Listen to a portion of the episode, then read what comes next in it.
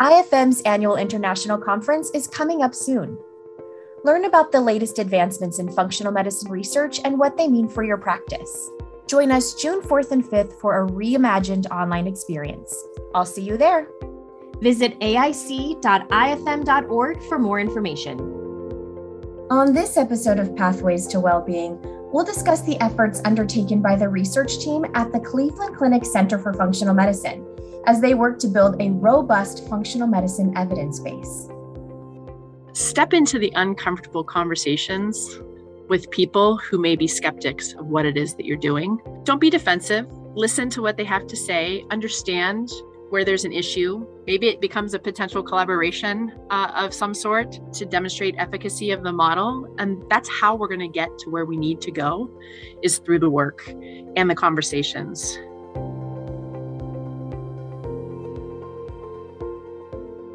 Doctors Michelle Beidelschies and Nazleen Bharmal join us to discuss not only their most recent study on the benefits of shared medical appointments in an under resourced community, but also to share how their studies aim to highlight the feasibility, value, and effectiveness of the functional medicine model of care. Doctors Beidelschies and Bharmal, thank you for being here today to discuss your research and welcome to the show. Oh, thank you very much for having us. We very much appreciate the invite. Thank you. I would love to start out with just a little bit of background and context about the work that you've been doing. Can you give us an umbrella view of the research program at the Cleveland Clinic Center for Functional Medicine and maybe talk a little bit about how IFM has contributed to and supported that research. Michelle, I'll hand it over to you to talk a little bit about that.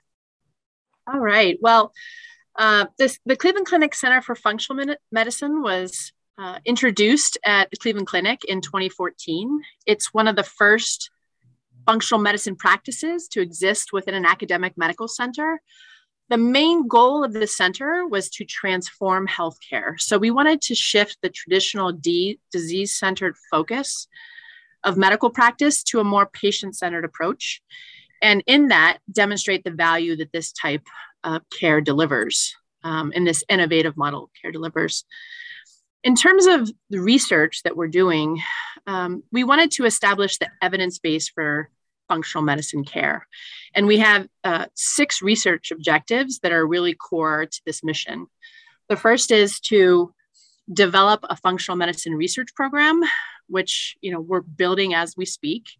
Uh, the second is to study the functional medicine model of care as well as other innovative delivery models. So, our model of care at the here at the clinic is maybe similar to independent practices or maybe a little bit different. But when you come to the center, our model of care involves a provider, whether that's an MD, a DO, a PA, or an NP, a dietitian, a health coach, and sometimes a behavioral health therapist.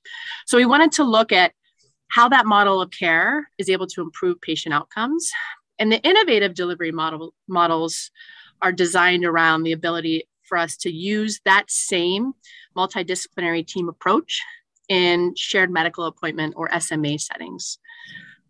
The third uh, research objective is to develop a platform to extract and utilize electronic health data in order to expedite research uh, and also to inform clinical and operational improvements. This is one of the biggest uh, research objectives that we have.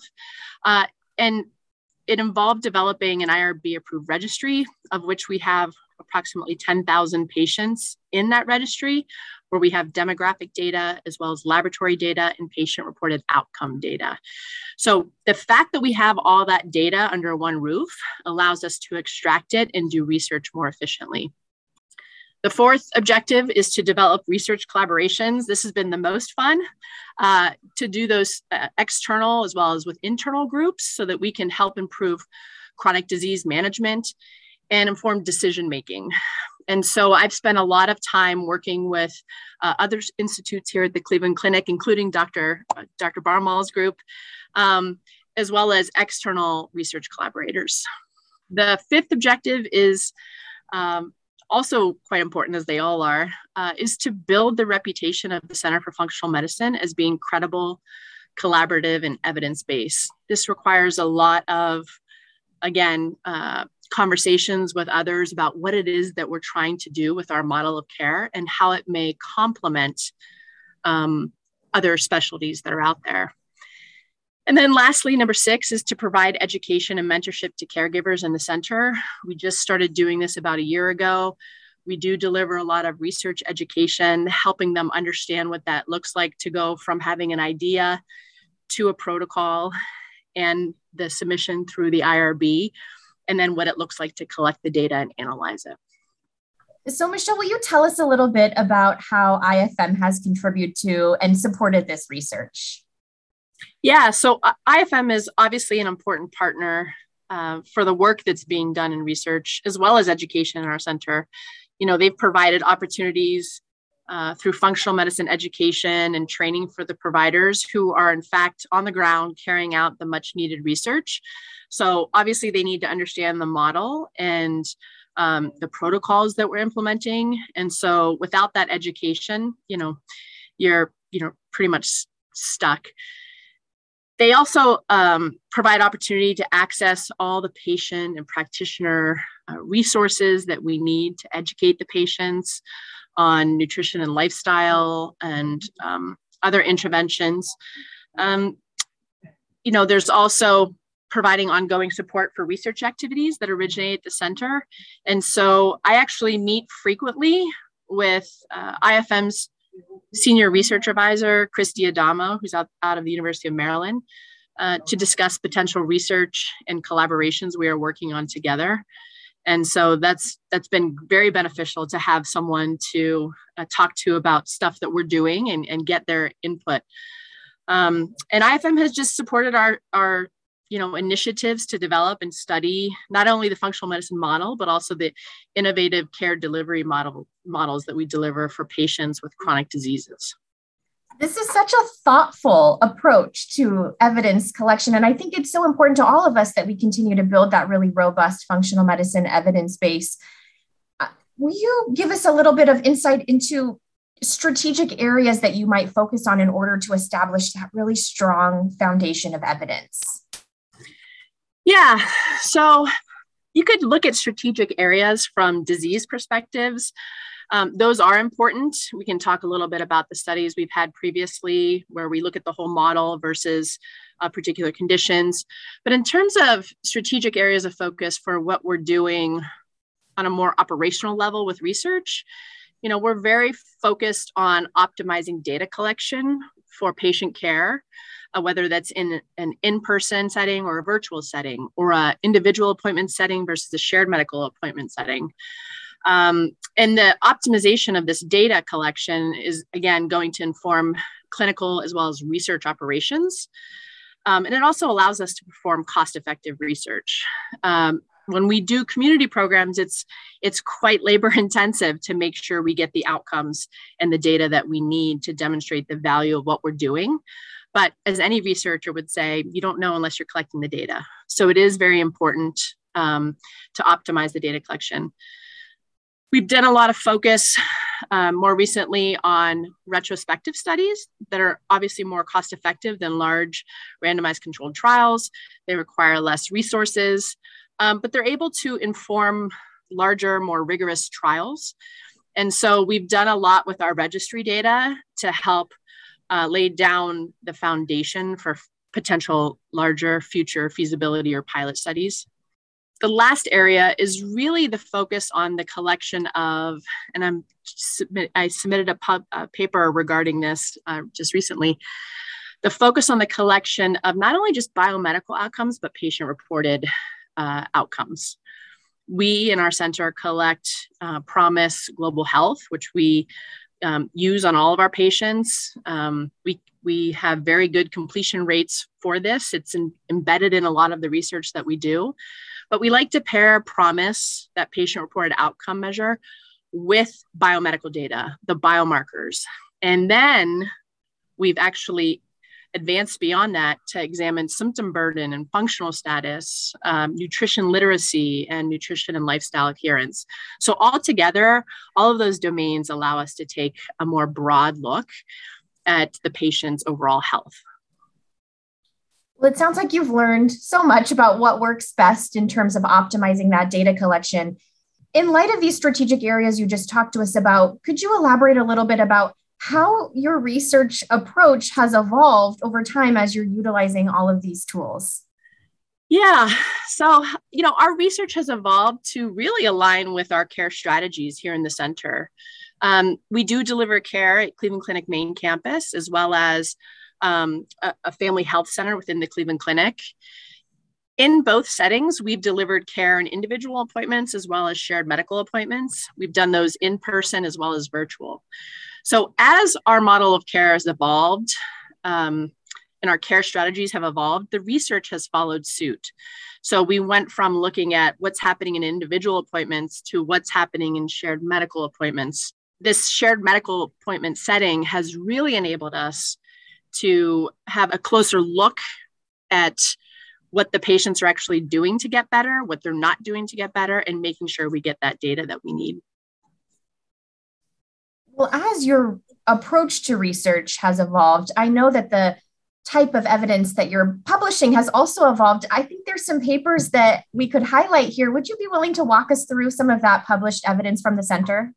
Yeah, our, our first manuscript uh, was published in 2019 in JAMA Network Open. That was looking at the overall model of care, uh, the functional medicine model of care, as it relates to improvement in patients' global health. Again, PROMIS global physical health as well as global mental health. And we had a control in that. It was another family health center. And what we demonstrated is that we showed an improve uh, an improvement in global physical health. Um, and that was sustained long term, but it wasn't significant compared to the control. Um, and so we were very pleased about that. I was I was reflecting on uh, that first manuscript, and I recall talking to uh, Amy Mack on the phone, and I was I was quite nervous about literally hitting the send button on the manuscript because it felt like I wanted to do right by functional medicine and make sure that what we're talking about were the important key points that we wanted to get across. And um, yeah, it, there was the weight of the world, it felt like when it finally came out. That was, you know, it seems like a very short time ago, but was in fact long ago, and led us to it led us to our um, second publication, which came out. Um, that was with uh, um, Dr. Elaine Husni in the Rheumatological Institute and Nicole Droz. And that paper was in uh, looking at rheumatological care versus rheumatological care plus functional medicine. Again, demonstrating an improvement in um, patient reported outcomes for those for the functional medicine uh, group. And so that was going from the model to being a little bit more disease specific, really teasing out if we can have um, improvements in a particular condition. And then from there, we moved to the SMA paper that was published uh, in BMJ Open. And that one we really compared to ourselves because we already knew we did well in individual appointment settings. But what we wanted to see is if we did even better in shared medical appointment settings. And, you know, what it demonstrated is that we did. But the other things that we wanted to include in there was the improvement in those biometric outcomes, the blood pressure, weight. And then we decided, well, while we're doing that, we might as well show cost as well.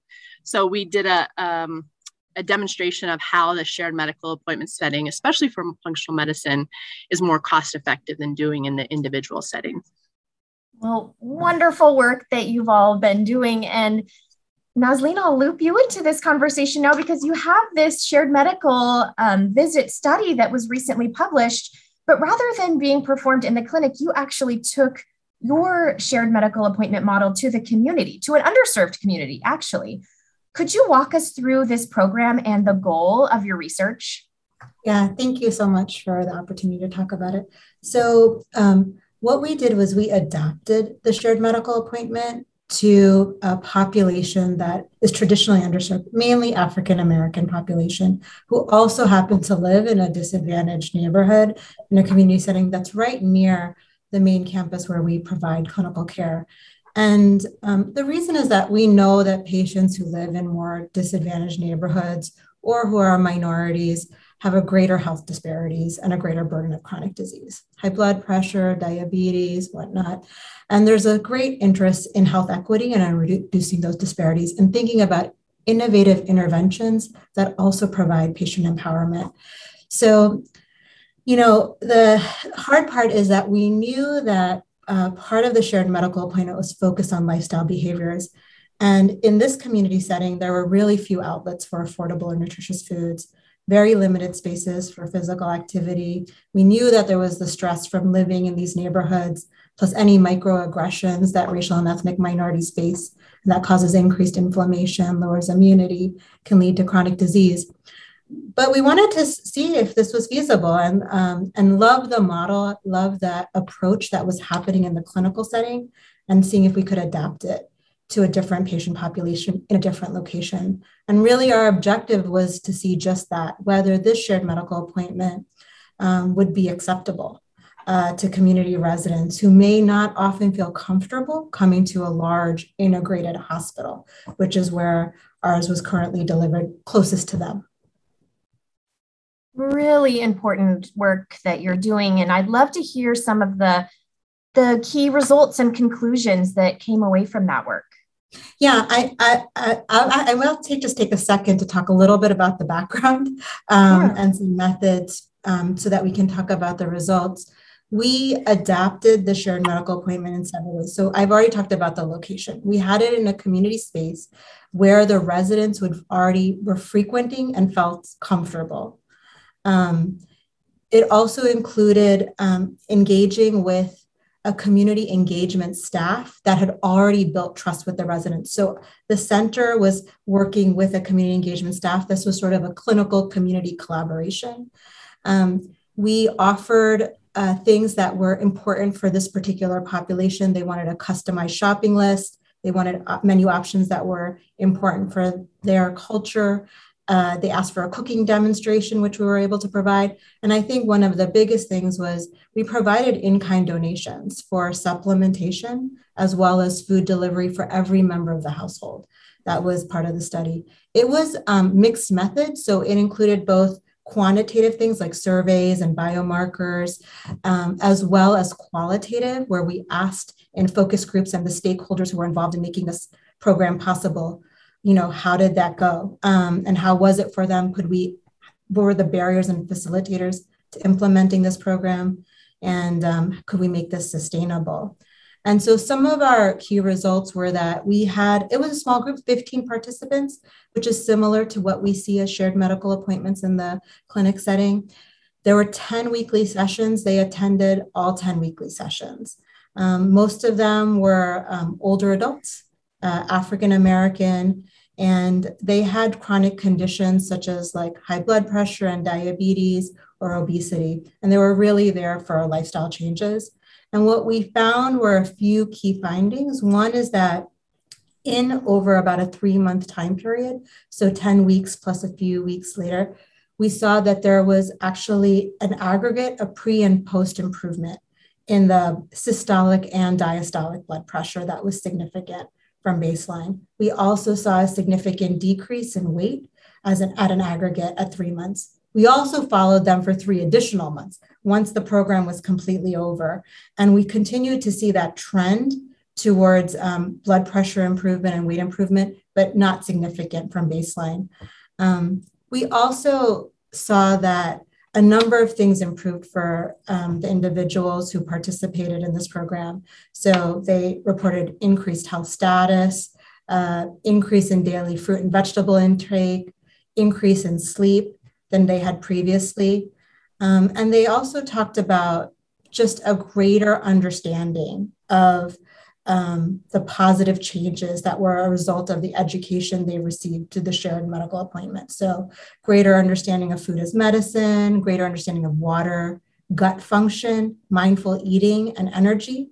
They love the format and the exp- the biggest I think thing that we heard was that they love the time. In a shared medical, you have one to two hours as a, in a multidisciplinary group, as opposed to like maybe 30 minutes to 60 minutes with a provider. And they loved the group setting, but they also loved how things were explained to them, um, which is sort of the functional medicine way. So those were some of our results that we found overall um, in the study.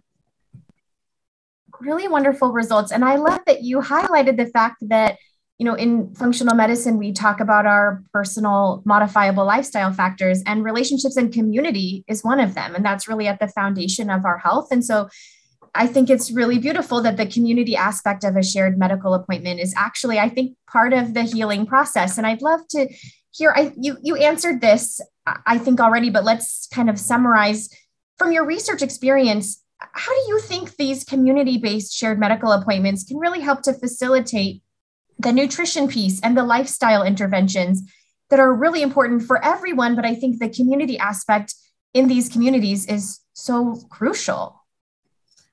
Yeah, I, I would say that uh, we have become in our in our community group in collaboration with the center. We have really sub Center for Functional Medicine. We have really become believers of the shared medical appointment approach to talking with patients about lifestyle changes and factors and thinking about their community and what could be assets and leveraging thing, partnerships, quite frankly, with a whole host of uh, in, uh, groups and organizations, individuals. So, for example, I mentioned that you know, uh, participants had in-kind food delivery, and that was because of a relationship and an in-kind donation by Freshly to deliver weekly meals to the participants. So leveraging those kinds of opportunities so that um, all individuals have an opportunity, a fair and just opportunity to be healthy.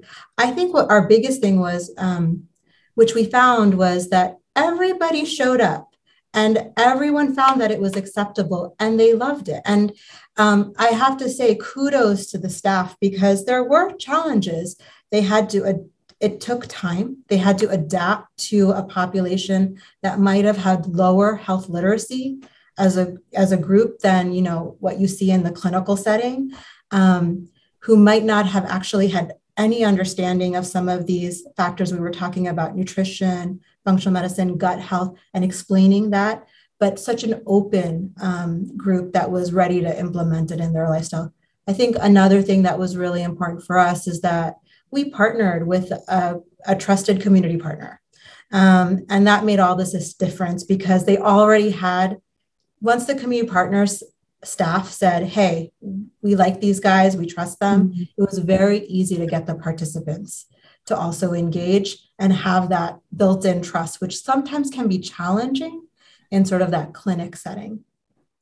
I, I, I would add that um, that was a great summary, but I also want to point out that I could read all the papers I want about doing research in the community. And Naz know, Nazleen knows that you know, I've pulled up, oh, look at this article, look at this article. And it's great to just know of it. But until you've had an experience of it, going there, talking to them, even sitting in the back of the room and listening to them have conversations with each other, it was eye opening.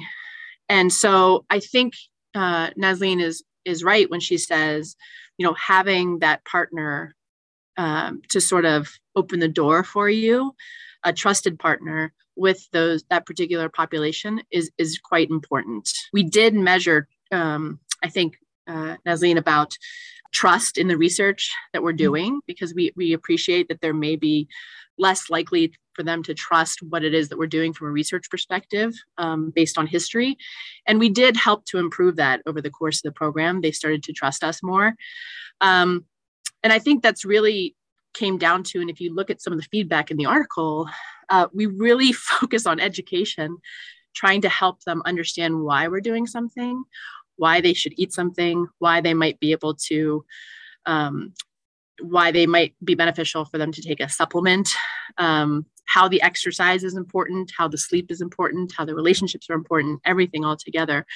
So once we started giving more education and explaining things, that was, I feel as though that was the real core to developing the trust uh, with the population. I, I couldn't agree more with you, Michelle. And I think it was also the opportunity to see like a multidisciplinary team. Mm-hmm. It wasn't just a provider, it was also the dietitian, it was also the health coach. And um, and I don't think that they had ever, or what the feedback we had received is had healthcare delivered in such a way with a multidisciplinary team. And I think those that's the advantage of shared medical appointments. Yeah. Um, you know, some of them even mentioned that you know, I never had anyone explain why this was important. Uh, you know, we walk through lab results even um, and supplementation that I believe was um, through pure encapsulations as well. Um, but, you know, for them to understand actually why they're taking something, you know, is one thing, but that also improves adherence. And, oh, now I know and I can do better. Um, and this study is, um, I shouldn't say the study, this program as well, study actually led to us focusing on measuring nutrition literacy even more in our community based programs because it really is the crux of ensuring we're saying the same thing. You know, in the surveys, they felt as though they're eating healthy, you know, already. But what does that mean to them? Like, do they know how to eat healthy? It might look different for one person versus another person. So, for us to m- measure that in a more formal way is um, very important. That's actually a great lead into my next question. I'm sure you learned so much from this program and this study. What did you all learn from this study that will really help support other studies that you might have planned or are currently underway? Yeah, I I mean I I want to do there I think where there are a few things that we recognized from this study overall, which is that like there are challenges to implementing this as well as sort of facilitators. So, I mean, the challenges were, you know, um, that you really had to have an extended amount of time for your providers mm-hmm. to spend in a patient population that, again, might not have the same health literacy. Um, you also had to think about what resources sort of existed at their fingertips and adapt accordingly. But um, the opportunities, we've already started thinking about opportunities to vary this. And I know Michelle will touch on this more.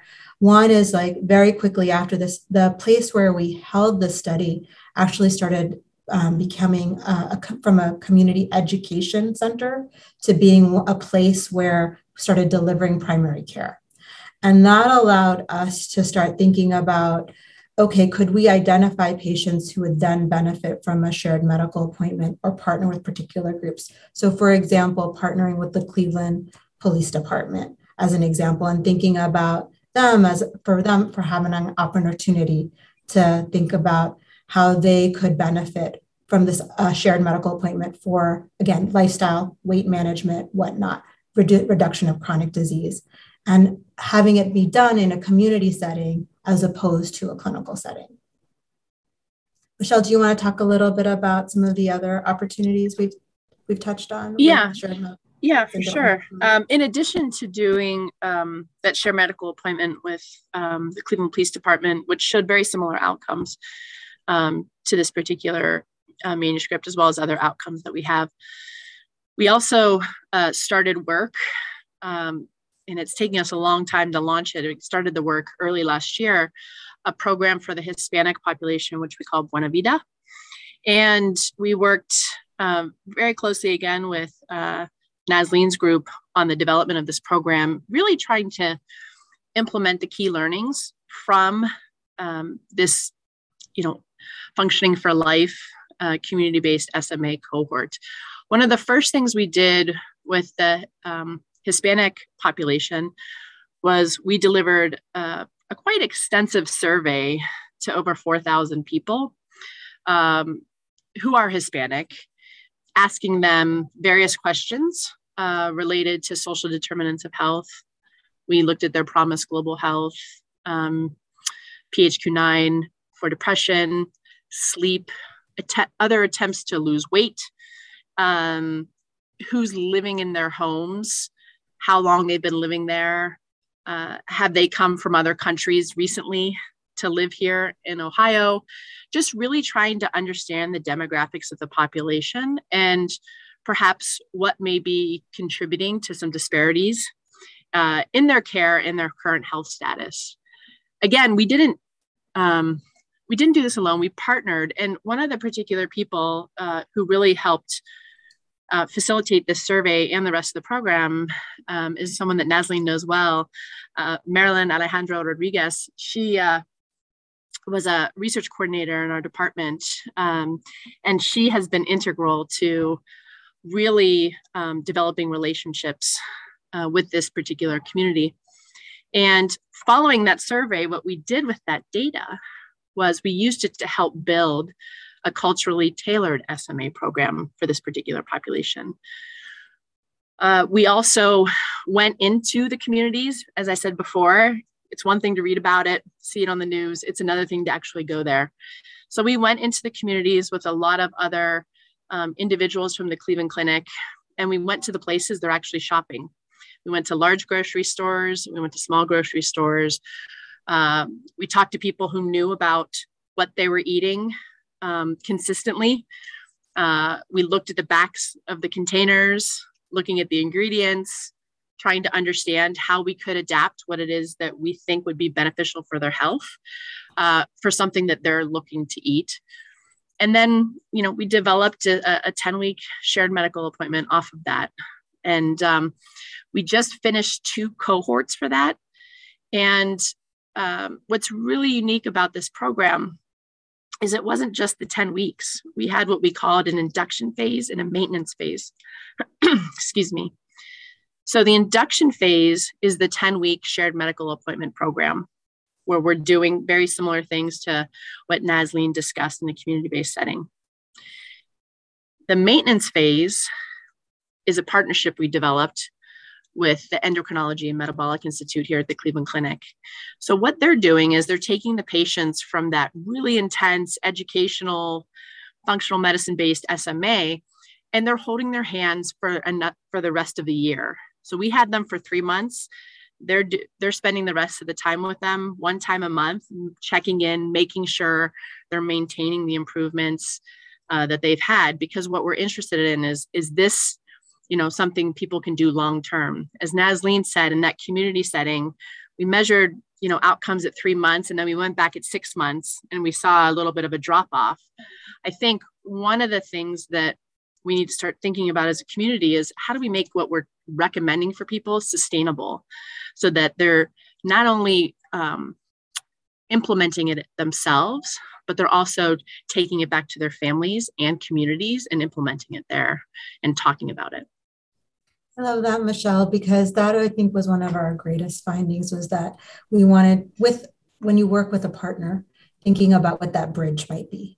After sort of the intensive program, how can you have that bridge? And you said it so nicely. You partnered with um, the Endocrine and Metabolic Institute to think about what that would be. I think we have also in the community setting think, thought about what could our community partner offer as a bridge. And for us, we, we are very fortunate. We feel like we have a lot of opportunities for future research in community settings with sort of this community based functioning for life shared medical appointment. We there is a grocery store that's being built in that same area now as a, in the food desert.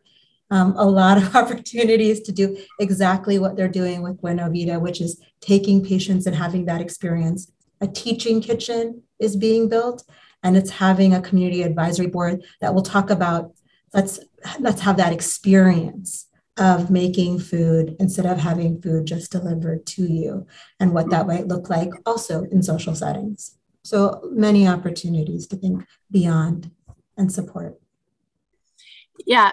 Also because dr um, dr Braunwald mentioned the fact that the culinary medicine is becoming more important in the community setting. Uh, with this Buena Vida program, we actually did try to get at least three sessions following our dietitian sessions uh, that we have with culinary medicine. And it, they had just rave reviews about how wonderful it was to learn knife skills, what, how certain knives work, um, how to make, you know, or how to use different spices uh, to, you know, to help improve health. Um, various things that they just otherwise would perhaps not have exposure to. So we're really um, at the Cleveland Clinic trying to work on how we introduce culinary medicine, um, you know, into our programs.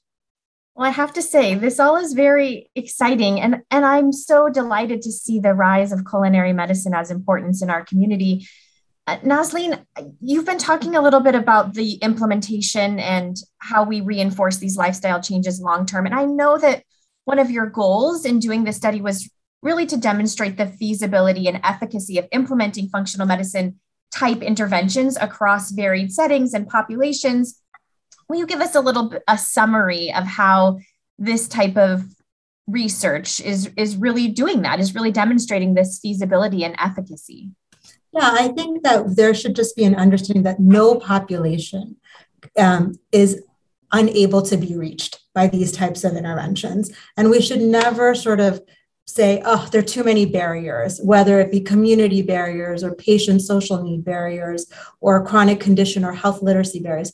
I think that's what we were trying to prove with this particular intervention, which is that, um, and looking at the research behind it, which is to show that regardless of the patient population and whatever they're dealing with, these can be successful. They are acceptable, they're feasible, and they can be efficacious. So, and we hope to build on sort of that groundwork with other work that we are doing.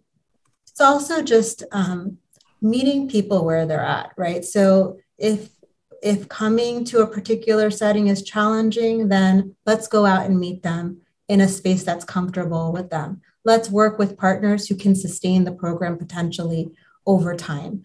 Um, let's leverage our partnerships. I think all of that leads to sort of healthier patients, families, communities. Well said. And as we look towards the future, Michelle, you mentioned a little bit about the Buena Vida program, but I mean, what's what's next for you? It sounds like you have some more um, condition focused or disease based studies coming up. Anything you can say about that exciting work on the horizon? Yeah, sure. Um, you know, again, the first uh, manuscript that we put out was about you know the model as a whole and, and patient reported outcomes particularly PROMIS. Then we moved from you know uh, an individual appointment setting to a shared medical appointment setting and um, doing very similar outcomes adding to them the biomedical outcomes what we're really trying to do now is because we are opening a lot of collaboration with other areas within the clinic and outside is really focusing on particular chronic conditions. And um, one of the areas that i'm working on currently is um, prediabetes as well as diabetes.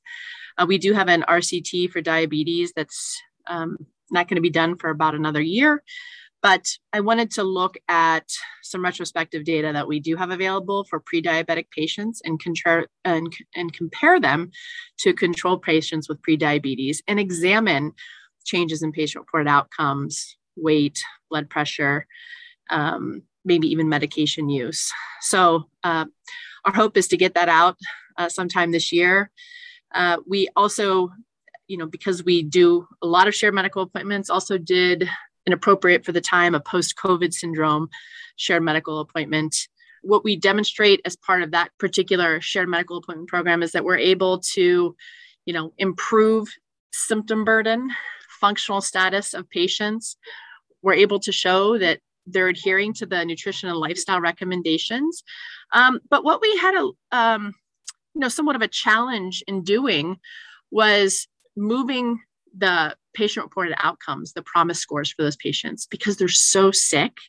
Um, an average PROMIS score in our center is around 43 to 45, which is, um, you know, that the general US population is about 50.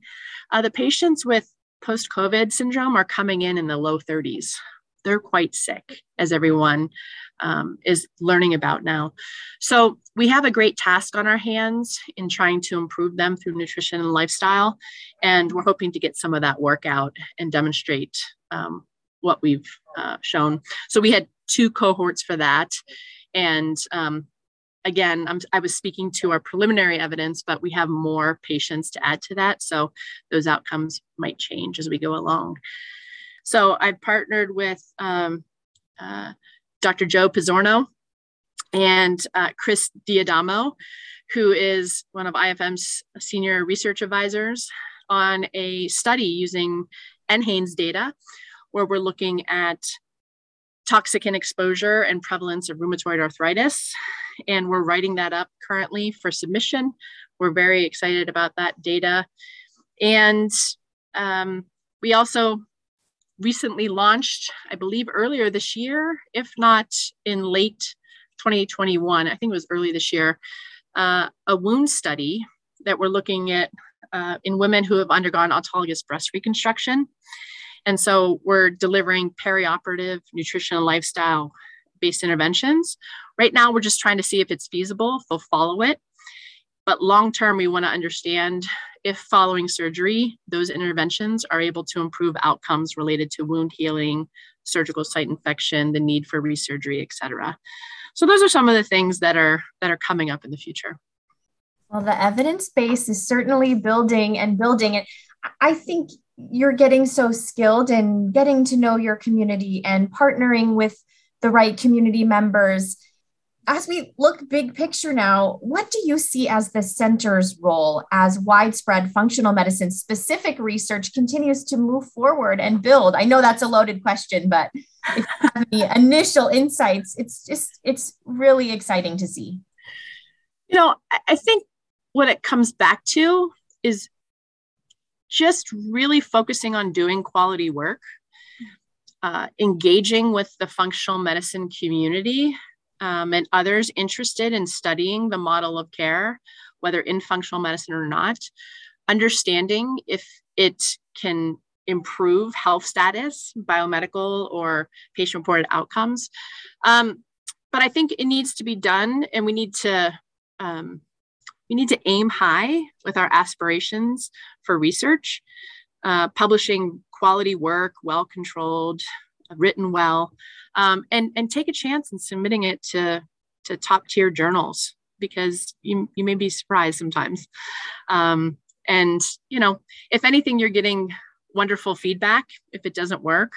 Um, I've, I've had many conversations with people in the community about work that they're doing and um, you know research is hard as as Nazleen knows you, you, just have to keep pushing forward um, you know do a few iterations keep going keep going and um, and you'll get there so i think you know in terms of what the center is really interested in doing it's it's more collaboration helping guide other people interested in research um, that's something that you know I, I very much enjoy doing. So I always encourage people, yeah, call me, you know, email is probably not the best, but call me, let me know if you're interested and, and we'll talk. I want to say that I, I couldn't agree more. I, I, I think that there's such a place here for rigorous, for rigor and rigor around these things that, and uh, it's okay to publish a negative study. There's still much learning to be done from it. Our study that we published in the community was small but it can lead to something larger. We did not have a control group. We should next time. So I think there's many, many opportunities to learn and build on previous findings and iterate. And that's what I think the center really allows in big things is um, allows real rigor around some of these topics that um, are challenging, um, but so critically important when it comes to the health of our populations. I should also add, because I just, you know, we deal with this all the time, you know, uh, step into the uncomfortable conversations with people who may be skeptics of what it is that you're doing. Um, you know, don't be defensive. Listen to what they have to say. Understand where there's an issue. Maybe it com- becomes a potential collaboration uh, of some sort uh, to demonstrate efficacy of the model and that's where that's how we're going to get to where we need to go is through the work and the conversations and so um, you know lean into those uncomfortable uncomfortable situations um, because good good comes out of them well i know there's so many clinicians among us who'd like to do some research will you give us some advice about wh- what can functional medicine primary care clinicians who might be working as part of a health system or they're in a solo practice. What can we do to help move this research on functional medicine forward? How can we participate in a meaningful way? Yeah, that's a great question. Uh, you know, I always encourage people to start with case reports. Uh, you know, they're closer to the bottom of the evidence pyramid but don't underestimate their value of, of demonstrating efficacy for a particular intervention. Um, so I, I always encourage people to start there because as you start digging into your data, you may see that you have um, one bookend, which is the baseline measurement, but you don't have the follow up bookend. You don't know what happened to the patient. They didn't come back, they didn't get their lab test, you didn't get a measure that you really care about. And then you understand the issue, right? You need the data data, data, data is so important. So um, start with a case report and see what it's telling you, follow those patients. Um, and then, you know, open up the door for collaborations in terms of um, once you do write up the case report, send it to someone that, you know, maybe someone at IFM knows someone who's willing to review, or me, or Nazleen, or whomever. People are willing to review what you're writing and take that feedback, incorporate it, and then bring it back. Um, I think the feedback is is very important because uh, again, you're trying to publish in journals where people have very different points of view, if that's what you're trying to do. And so you want a lot of different perspectives with the research um, or case report that you're trying to publish. I would say that there's also just, I think what's wonderful about uh, the primary care functional medicine position, physician is that you actually are seeing what um, what questions there might be, or you're hearing anecdotally um, from patients, and we can, as Michelle mentioned, the case report, but then also to bring some of those ideas back.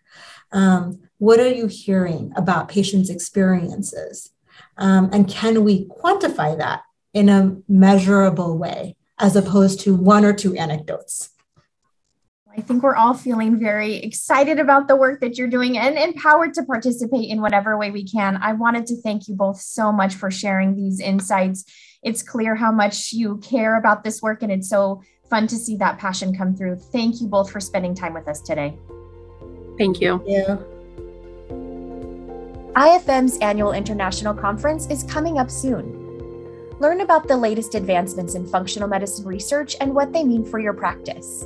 Join us June 4th and 5th for a reimagined online experience. I'll see you there. Visit aic.ifm.org for more information.